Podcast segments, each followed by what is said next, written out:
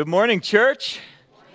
Welcome to Calvary Monument Bible Church. Those of you who are with us in the building today and with us online, we welcome you and enjoy the opportunity to worship our Lord together. We do have a new memory verse, this for the month of November. It's hard to believe that just in a few short weeks we'll be celebrating Thanksgiving. And it's interesting, as Michael was sharing this morning before he prayed, it made me think a great antidote for anxiety is gratitude thankfulness. And uh, that's something that our verse for this month reminds us of. So let's say it together as a congregation today. Do not be anxious about anything, but in everything, by prayer and supplication, with thanksgiving, let your request be made known to God. Philippians chapter 4, verse 6. Good. Sorry about adding the word chapter in there, but it's all right. We figured it out. We want to talk about anxiety real quick here. Uh, as a side note, that will lead into the message today. Uh, this week, we had a new event happen in the Lenhart family household. We now have a child that has a driver's permit.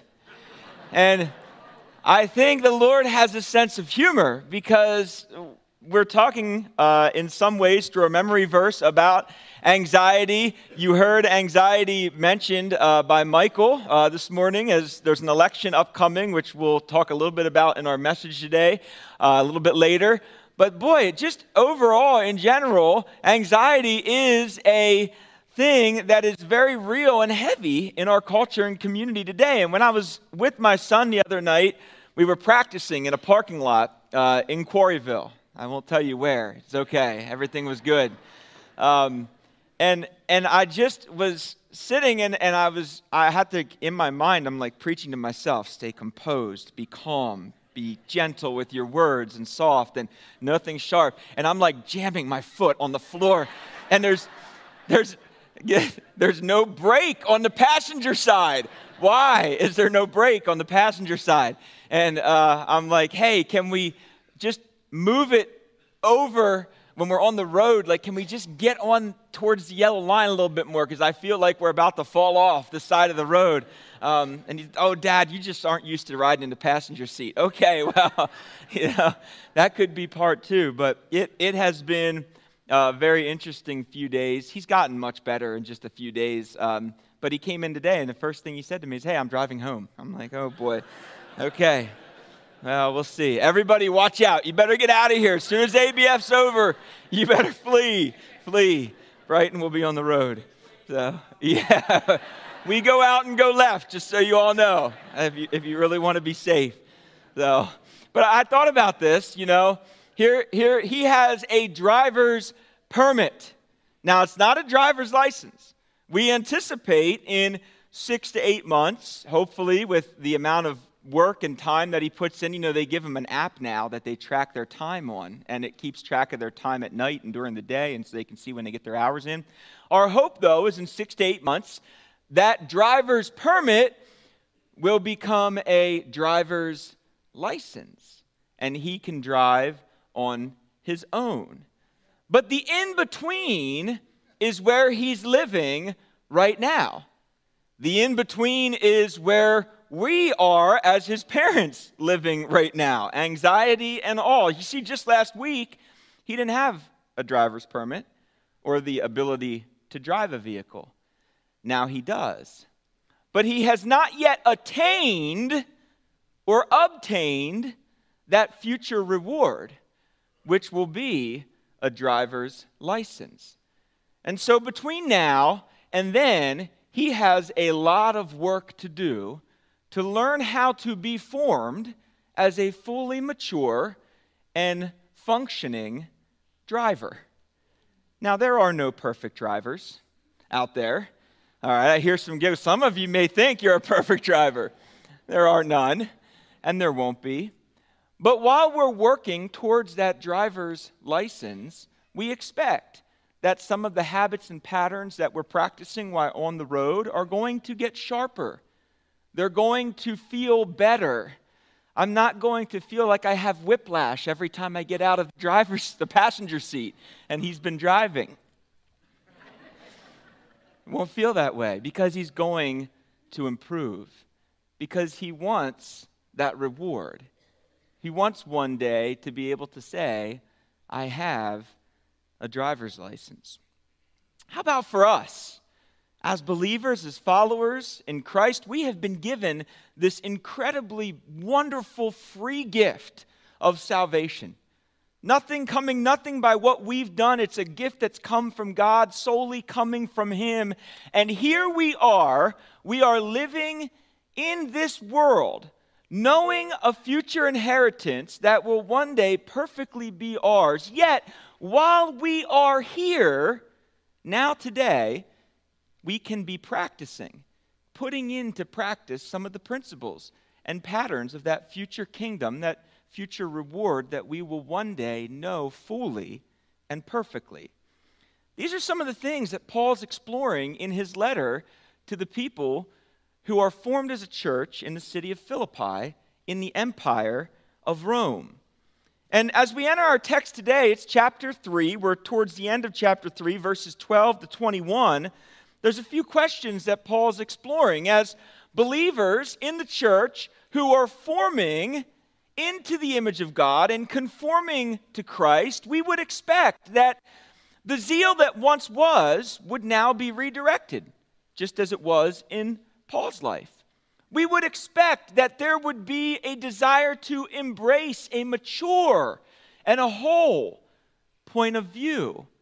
We might anticipate that along the way, there is going to be people existing both inside and outside of the church or the Christian community that could be a distraction or a deterrence to our formation. And we would also think it important to know how to prioritize our citizenship. These questions and others are ones that Paul is going to explore in our text today. And before we read God's word, Philippians chapter 3, 12 to 21, let's take a moment, pray, and ask Him to be with us in our time of study together.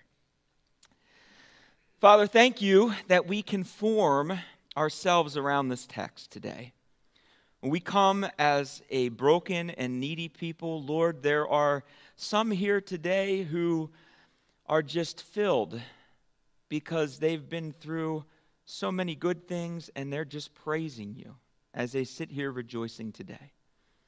And Lord, there are others who are just getting through on the day to day. It's hard.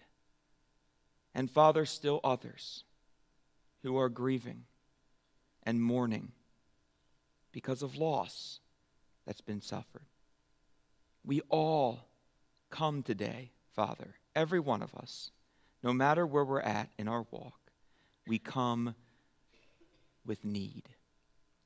And the marvelous and mysterious thing about gathering around your active and living text is that your spirit is at work right now in this practice. As we're formed together and our eyes are in your word together, your spirit is working to apply to each and every person here exactly what he or she needs to hear today. We give you praise for that. Lord, we don't understand how it works, but we do recognize that it is marvelous, and we are thankful for it. So, as we read and study your word today, as we learn more about what Paul had to say to the people of God in, in Philippi, I pray that we would take the words, uh, that we would learn how they would be useful in our lives and that we would apply them as we leave this place, that your Spirit would deliver to each and every one of us exactly what we need for this moment we're living in right now. And we want to give you the glory. So in Jesus' name we pray. Amen. Philippians chapter 3, 12 to 21, Paul's words. Not that I have already obtained this or am already perfect but I press on to make it my own because Christ Jesus has made me his own. Brothers, I do not consider that I have made it my own, but one thing I do, forgetting what lies behind and straining forward to what lies ahead, I press on toward the goal for the prize of the upward call of God in Christ Jesus. Let those of us who are mature think this way. And if any of you think otherwise, God will reveal that also to you. Also, only let us hold true to what we have attained. Brothers, join in imitating me and keep your eyes on those who walk according to the example you have in us. For many, of whom I've often told you and now tell you even with tears, walk as enemies of the cross of Christ. Their end is destruction, their God is their belly, and they glory in their shame with minds set on earthly things. But our citizenship is in heaven. And from it we await a Savior, the Lord, Jesus Christ, who will transform our lowly bodies to be like his glorious body by the power that enables him even to subject all things to himself. Isn't it amazing that it was Paul's emphatic zeal that had once led him to persecute the early church? But here and now, as one who was found in Christ, Paul's eagerness and his energies were being redirected to build up, to encourage, and now even to cheer on the churches that were forming in the Roman Empire. Last week, we ended up with Paul's words encouraging the Christian community in Philippi to be conformed to Christ, to truly know him in a personal and intimate way, to share in his sufferings, to know the power of his resurrection, and finally to attain to our ultimate reward, our ultimate gift, as we will experience in the resurrection from the dead unto eternal life with God. And with a renewed energy and purpose, Paul's desire now is for the Christian community to be compelled and motivated by the example of Jesus, to not grow complacent or in the uncertainties of their future, even become apprehensive in fulfilling their charge. And, church, we've, we've read this before in this letter, and we know that there were many factors that would have appeared to be working against the church. Where is Paul when he's writing? He's under house arrest. Epaphroditus, one of the Philippian church's own emissaries to Paul, had fallen gravely ill. The Roman Empire's influence and the influence of pagan temple gods around the people of Philippi was strong. Persecution of early believers was an ever present threat.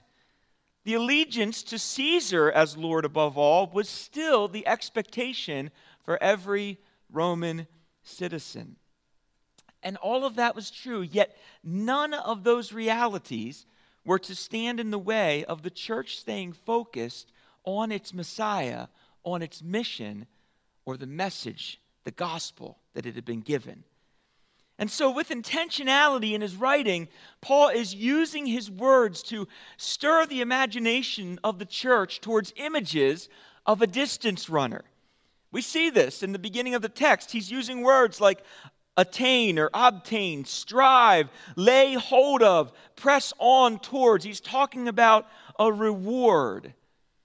It's very interesting. Uh, I, as I was thinking about this this week, my second year of college, uh, our, the cross country coach at the college came up and said, Hey, would you run cross country? And I was like, No. I don't do that. He's like, but we really, we really, really need another male athlete to run in order to keep our NCAA eligibility. If we don't have a runner, we will lose our eligibility.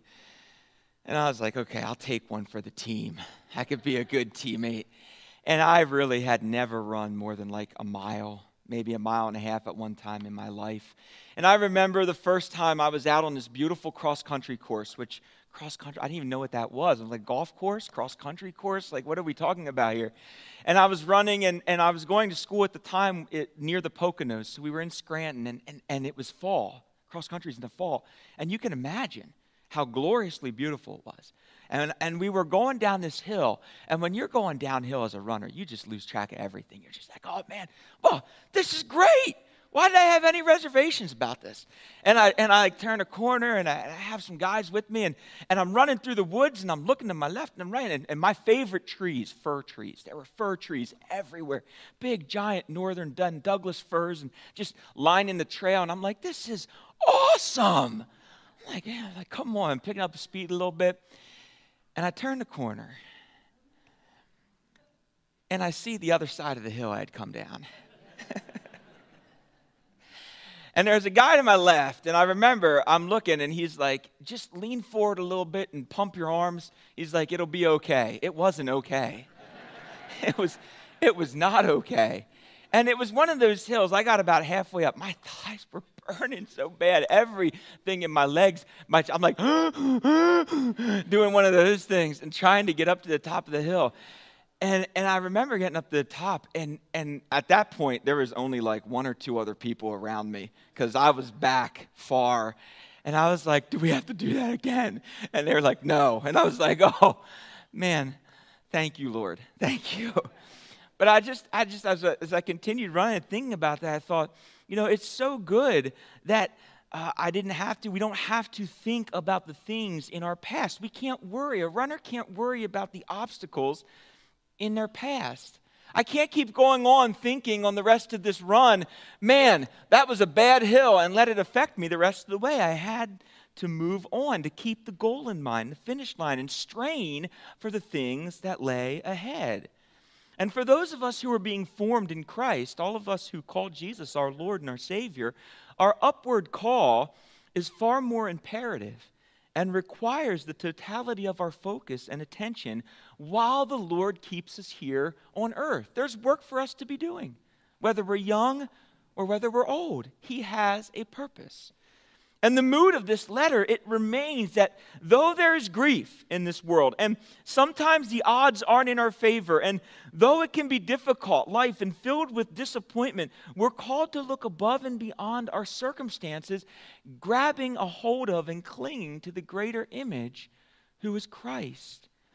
Paul's suggesting to the church that living this way, it's not easy. It's, it's like a cross country runner or a marathon runner. It's hard. It's going to have its peaks and its valleys and not always be comfortable, but it's marvelously hopeful and it's magnificently life giving. I'll never forget the first time I actually crossed the line of my very first cross country race that I was in. And my goal was to not finish last. And that was my goal, and I didn't finish last. And I remember that sense of like accomplishment.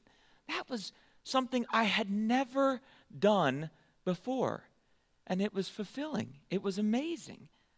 But a question remains for the Philippian church, for us today, for those of us who come with hurt and difficulty and heartache and loss in our life. How can we be joyful even in the difficult things? You know, we wait and we wonder and we walk through all sorts of different situations while we're here. And sometimes, in the heat of the moment, let's just be honest, we get it wrong. Our responses to things aren't always God honoring. Sometimes they're very us focused. When relationships break down in our lives, we have very often contributed in some harmful way to the breaking. When things don't go our way at our place of employment with an important decision uh, or, or something else that's going on, we can sometimes complain and whine or argue or bicker or otherwise just be generally miserable about it. Sometimes, friends, we think about our children and our grandchildren, and there's all kinds of things going on that are difficult in their lives. And we lose our patience. We lose our understanding. Sometimes it's a difficult medical diagnosis that moves us towards anger at God, or perhaps anger towards those who most care about us in our lives. Other times, it's through the terrible pain and grief of losing a loved one that we might turn to behaviors or lifestyle patterns that are detrimental to our personal or others' well being. Students, there's school, challenges at home, at work, on the job, there's temptations, there's pressures, there's all kinds of difficult situations that you face that are consistently present in your lives. And sometimes, if I can just speak to the kids, the teenagers, the young adults in this room, we're going to make mistakes. We're going to fail. We're going to let people down. We're going to forget or ignore sound biblical wisdom and advice. And what usually follows is pain and heartache and brokenness. And friends, that's a reality. We live in a fallen world, and sometimes, quite honestly, it makes it difficult for us to shine and have effect for Christ because of the challenges that we live. Yet, here's what Paul discovered regarding joy in all circumstances. And, and I believe his vision can be ours as well. It's hopeful. Though we don't live perfectly and we don't always respond rightly to difficult things here on earth, and our attitudes aren't always right, and sometimes we are just in the deepest, darkest recesses of grief and mourning and feel like we can't get out, we can rest assured that we have a Savior who fully understands and knows. He knows us. He knows how we feel. He knows our hearts. He's promised to be with us in those difficult places. And where we have failed, some of us in our lives, where we've gotten it wrong, we can rest assured that our Savior never, ever did. He lived perfectly and righteously in this world and his righteousness is applied to those of us who believe. We talked about that last week in the text. And now it's how God sees us, even when we mess it up and get it wrong here on earth. Friends, I mess it up and get it wrong. All right, I, and I say this a lot, but just talk to my wife. She lives with me, she knows. Christ's righteousness has become ours. His absolute faithfulness has overcome persistent patterns of faithful, faithlessness in our lives. And in this, we can rejoice. We can have joy. And on another side, for those of us who are walking through times of grief and mourning and really dealing with heartache and pain and struggle in our lives because of loss, because of difficulty that's going on, there can be sorrow that lasts for a night with our heartaches and with those difficult situations. But the promise of God's word is that joy comes in the morning. And we can see that joy and experience that joy when we recognize that we've been given everything we need to get through the most difficult things in life in Christ Jesus. He's with us, He's our anchor. We can grab hold of Him, we can cling to Him, and He will be faithful to carry us through. Amen? Amen. Friends, just look at Paul's life. I mean, if there's anyone in the Bible who could have spent a lifetime mourning and holding on to the horror and the grief of his life before Christ, it could have been Paul. And we know what he did, what he was involved in before he came to Christ. He had to forget those things he had to leave them behind. He could have given up when under house arrest, awaiting a trial that would have led to his ultimate conviction of guilt. He kept on striving. He could have been caught up in the worry and anxiety over the future growth and flourishing of the many churches that he had planted. He could have been consumed with worry and doubt over his effectiveness as a minister of the gospel while in prison. Instead, he grabbed hold of his most precious and treasured prize, which was Christ. And with his mind wholly set on Christ, Paul witnessed a reformation in his own personal life. And he was certain that for the churches in Philippi and all the ones following them, that we too, with the same mentality, could find ourselves rejoicing as we are continually renovated and renewed by God's work, the power of God at work within us. Paul's life was reformed. He says this in verse 15. You can look at your text. Therefore, let those of us who are mature or perfect in some translations embrace this point of view. And if you think otherwise, God will reveal to you the error of your ways. Now, there will continue to exist in our communities those who will be more concerned with their own way, their own agenda. Paul's talked about these people earlier in verse 2 of this same chapter, their own credentials, what they think everyone else should be doing, than with Christ. Paul says, Let those who are, are mature embrace laying hold of Jesus and clinging to his work and his example as our pattern for living today. And for those of us who desire to live from a point of view that prioritizes something other than Christ, Paul is convinced that in time, God will show us the error of our ways.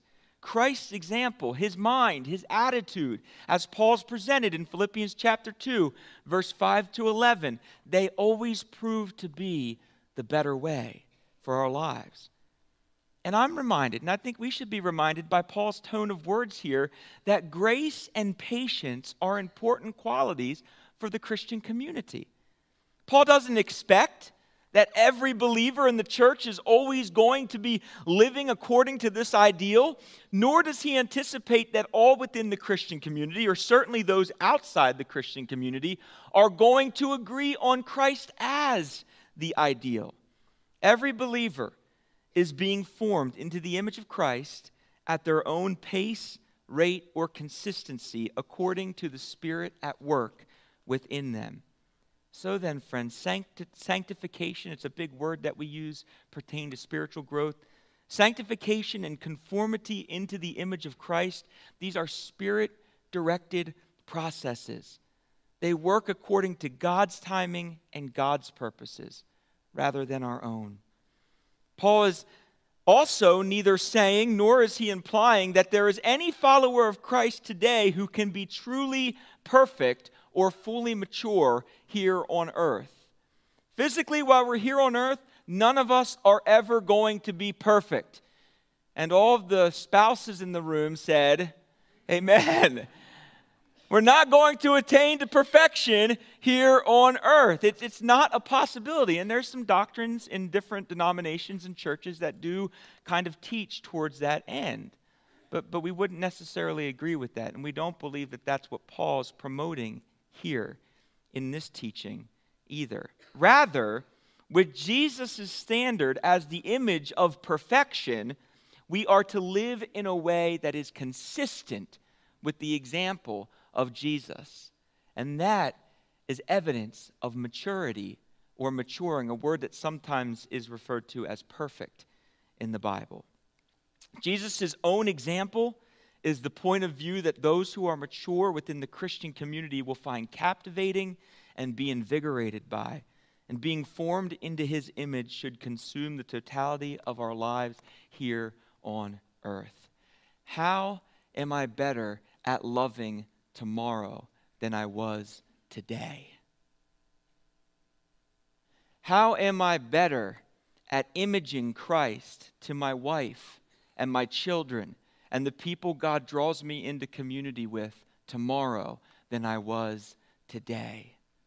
And that's a question that we can daily ask ourselves as we desire to see our lives and our attitudes and our minds formed into the image of Christ. Look at what he says in verse 16. Let us live up to the standard that we have already attained.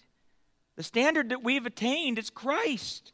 Jesus indwells us. We have life in him. And as we live and his spirit is at work within us, our lives should start to look more and more accordance in accordance with the patterns of his life.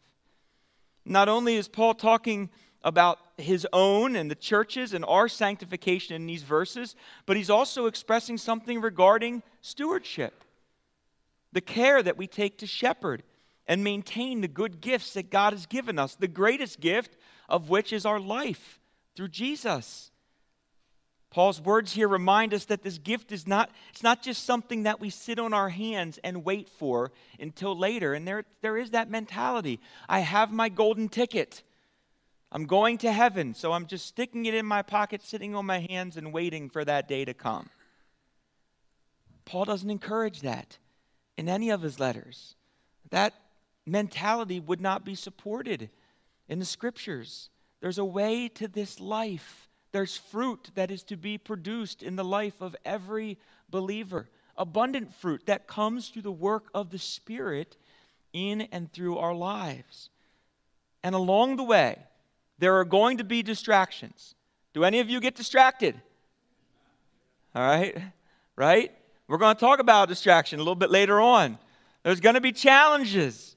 There's going to be groups of people, even individuals, who threaten to disorder our focus. Paul's warned us of one such group in chapter 3, verse 2, and now in verses 18 and 19, he's going to describe another one of these groups. And in this portion of his letter, Paul's really introducing us to these two groups of people that threaten to disorder our focus. The first was those who rely on the law, human tradition. This is in verse 2, their own efforts, their own credentials. In Jesus' day, and in Paul's, these groups would broadly be identified as the Sadducees, the Pharisees, the Zealots, the Judaizers, uh, even within Judaism. Or outside of Judaism, it could have been those who were entangled by the customs and codes and laws that were built into the pagan temple worship systems. They too were bound by the laws of their own systems. Either way, the priority and the order were on effort and credentials and law before Jesus. And if we want to kind of illustrate these, I'm going to kind of draw a picture of three different groups here. If we want to illustrate them, if you want to draw on your notes, you can do this. Uh, perhaps on the first one, we just draw a line, uh, a horizontal line. And on top of that line, you might w- write the word law. And at the bottom of that line, underneath of it, you might write the word Jesus. So for the Judaizers, law came before Christ. But there is another group in verses 18 and 19. And, and Paul is describing this group through tears. This is a challenge for him. He's sharing his emotions here. He knows that there are many within the church who knew and had close relationships with many from this group. Perhaps even some in this group were existing within the faith community in Philippi. Perhaps Paul himself was in close relationship. Look at what he says, verses 18 and 19. It's on your screen. For many live, about whom I have often told you, and now with tears. I tell you that they are enemies of the cross of Christ. Their end is destruction. Their God is their belly. They exalt in their shame, and they think about earthly things. And for this second group, we might draw that horizontal line again. And on the top of that horizontal line, we, we might write the word me. M E. And underneath that horizontal line, we might write the word Jesus. Because for this group, we could sum it up by saying, Me, I come before Christ. Enemies of the cross, enemies of Christ. Instead of their end being life, which is the end for all who believe, their end is destruction. And just like he used three phrases to characterize the group in verse 2, again, Paul's going to use three phrases to characterize this group. You can see them in the text. Their God is their belly. They do what feels good. They're greedy consumers, living however they want regardless of how it might affect anyone else. He then says they exalt in their shame. In verse 3, Paul's described that true worshipers are those who exalt in Christ. But this group is not that. Rather than exalting in Christ, this group is exalting in shame. They celebrate the things that grieve the heart of God relevant to our culture today? I think so. It could be the mistreatment of other people, the mistreatment of spouses or servants or children. It could have been exalting in overindulgence of food or drink. It could have been in the extravagance of their wealth, exalting in that. Perhaps exalting in a disordered relationship or lifestyle. All things that dishonor God that people exalt in in our culture and our world today. Then he says this they think about earthly things. We're talking about being consumed by the matters of this day and age. And friends, let's just be honest, it's not hard today to get consumed with the matters of this day and age. They're being led astray. In other letters, Paul's written about people that are led astray into myths and fables and conspiracy theories or endless genealogies or otherwise. And all three characterizations have in common this overarching image of a voracious consumer. Both groups, friends, both the group in verse 2 and the group in verse 18 and 19, they are out of order with the standard that Paul has presented in Philippians 2 5 to 11, which is Christ. And Paul gets it. He knows, he understands the complexity and the struggle of living in between these two groups. He knows that these groups are always going to be present throughout every generation, everywhere. And friends, we desire to live as an alternate group in this world.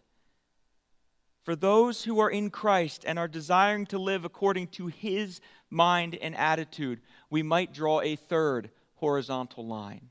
And you can draw that third horizontal line. And right over top of that horizontal line, right over top of it, you could write this my life. Right over top of the line, like over the ink. And above it, you can write Jesus. And below it, you can write Jesus. And to the left of it, you can write Jesus. And to the right of it, you can write Jesus. And you can even write Jesus all the way around in a circle and just embody it with the name of Jesus. Friends, that is how we desire to live in this world. To avoid the influence of these groups that exist, we need to keep our eyes on Christ. And Paul understands that that can be hard. So, who do we look to? Who can we physically look to? Paul tells the church, Look to me. Look at verse 17. Be imitators of me, brothers and sisters, and watch carefully those who are living this way, just as you have us as an example. Church, sometimes in order for us to faithfully know we're keeping our eyes on Christ, we need to look at the mature example of other believers who are in front of us. This is the nature of mentoring and discipling relationships, finding older women and men whose lives have been formed through the challenge and struggles that they've faced on earth. Sometimes we refer to these folks as folks with a limp. They've wrestled with the Lord. They themselves have had heartache and struggle and difficulty, yet through the years they've persisted in their faithfulness. Through tears, they can tell us to hold on to Christ and cling to Him like He's our only hope because they have lived through seasons where that has literally been the only hope that they have had to hold to in their life. They will be vulnerable enough with us to let us see and know how Christ is magnified in their weakness. They will be honest enough to tell us what will be hard and difficult and uncomfortable in our lives. They will be patient and graceful enough with us when we get it wrong or make the same mistakes that they did. These are mentors, these are disciplers. These examples will not be women or men who rely on their own credentials. Oh, let me mentor you because I'm this, this, this, this, and this. That's not the kind of mentors or disciplers that we need like the group from earlier in chapter 3. Nor will these mentors or disciplers try to create some new or different standard for us to follow other than Christ, because that won't be helpful. That will only lead us to further destruction and pain. Instead, a good mentor, a good discipler, and I pray that everyone in here, especially young people, find one. Find one Find a mentor, find a discipler. Older people, pray. Pray that the Lord would compel your heart and mind to invest in the lives of a person younger that needs your guidance and your wisdom, that needs you to help rightly prioritize and order life. So that as the Spirit works within us, our minds are formed in accordance with Christ and our attitudes and behaviors clearly image that of Jesus. We need older people before us who have done it and are doing it that we can look to, that can say, Be imitators of me. I'm not perfect. Paul was not saying he was perfect, he wasn't saying that at all. Bearing one another's burdens, investing in each other's lives, being able and willing to walk with and walk alongside of one another for the long haul. They're part and parcel of what makes up flourishing and thriving Christian communities when there's discipling and mentoring present. It's interesting, Paul was doing this for the church. Timothy had done it, Epaphroditus had done it. He had given them as examples earlier in the letter. There were others. And as Paul is doing this, imitating the better way as seen through Christ, it's very intriguing in his letter that he looks at a proper priority of our citizenship. How does Paul encourage the church to view our citizenship? Verse 20. What does Paul say? But our citizenship is where? In heaven. Last week, we talked about the most hopeful title that we could ever be given as a child of God through Jesus. Likewise, the most precious citizenship that we could ever know is being a citizen of heaven. And this reordering of priorities should reorient everything for us here on earth. It is exactly why Paul will later challenge and encourage us to not be anxious for anything. We don't need to be. Our utmost title has been conferred, our most precious citizenship has been rewarded.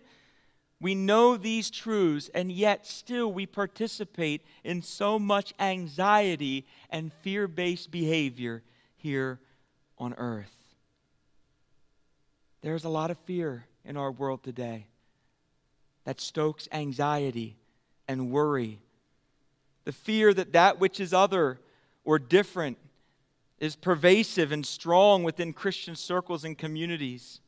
And yet, it's the Lord Himself that's taught us perfect love casts out all fear.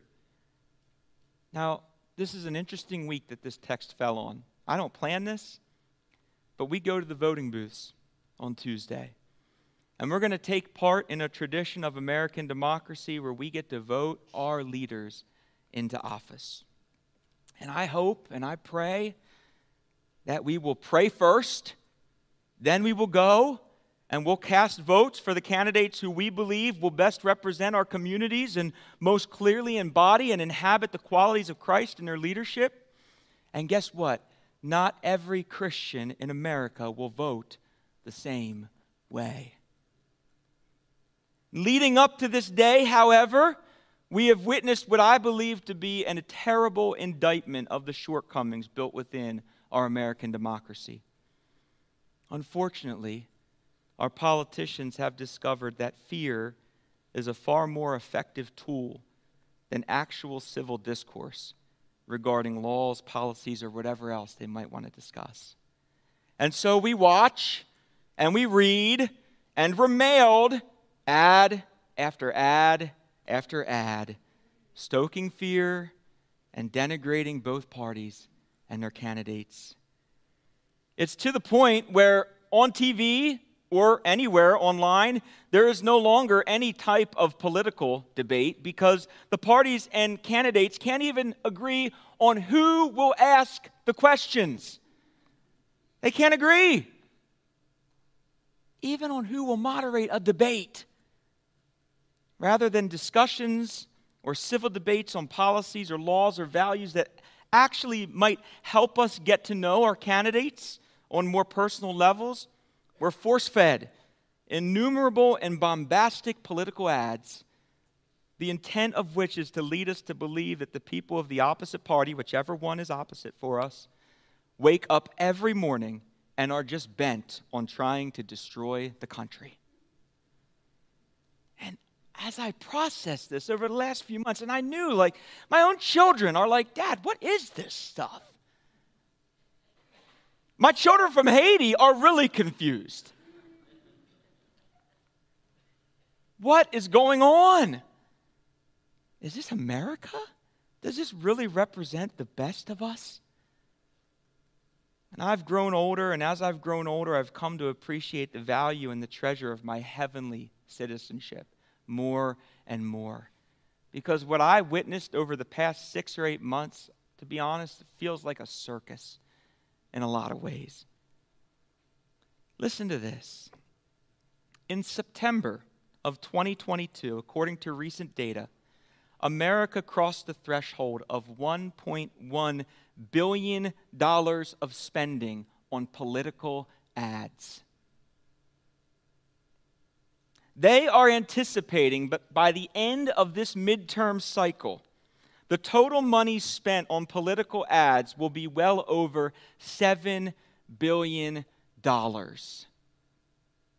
Church, that represents at least 7 billion reasons why our country is so polarized and divided today. And all of this, all of this economy being spent on political ads while we're living and facing some of the highest inflationary numbers in years, with the cost of food rising at alarming rates and more and more people struggling to make ends meet. Church, there is a better way. Amen? There is a better way. His name is Jesus. There's a better way than stoking fear and division and discord within our communities. There's a better way than turning families and friends against one another, than propagating half truths or out of context statements to try to tear down or demoralize other people. The principles of God's kingdom, they do not allow for the promotion or endorsement of any of those sorts of behaviors. And like Paul, we should be longing for our heavenly citizenship to be fully realized. The truth, friends, is this we are citizens of heaven first, and our heavenly citizenship ranks far above and beyond any other citizenship we could have here on earth. That's the reality of it. We are to embrace children of God as the most precious title and citizens of heaven as our most precious citizenship, and then walk according to the ways of Christ and live according to the ways of Christ in our world, prioritizing Jesus. And as such citizens, Paul says in verses, uh, the end of verse 20 into 21, he says this We also eagerly await a Savior from there, from heaven, the Lord Jesus Christ, who will transform these humble bodies of ours into the likeness of his glorious body by means of that power by which he is able to subject all things to himself. Paul's hope is in the full and final transformation that all who are in Christ will experience.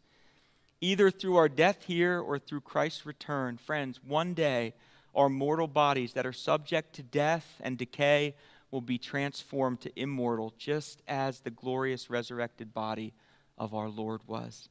And while we're here waiting, we don't sit on our hands.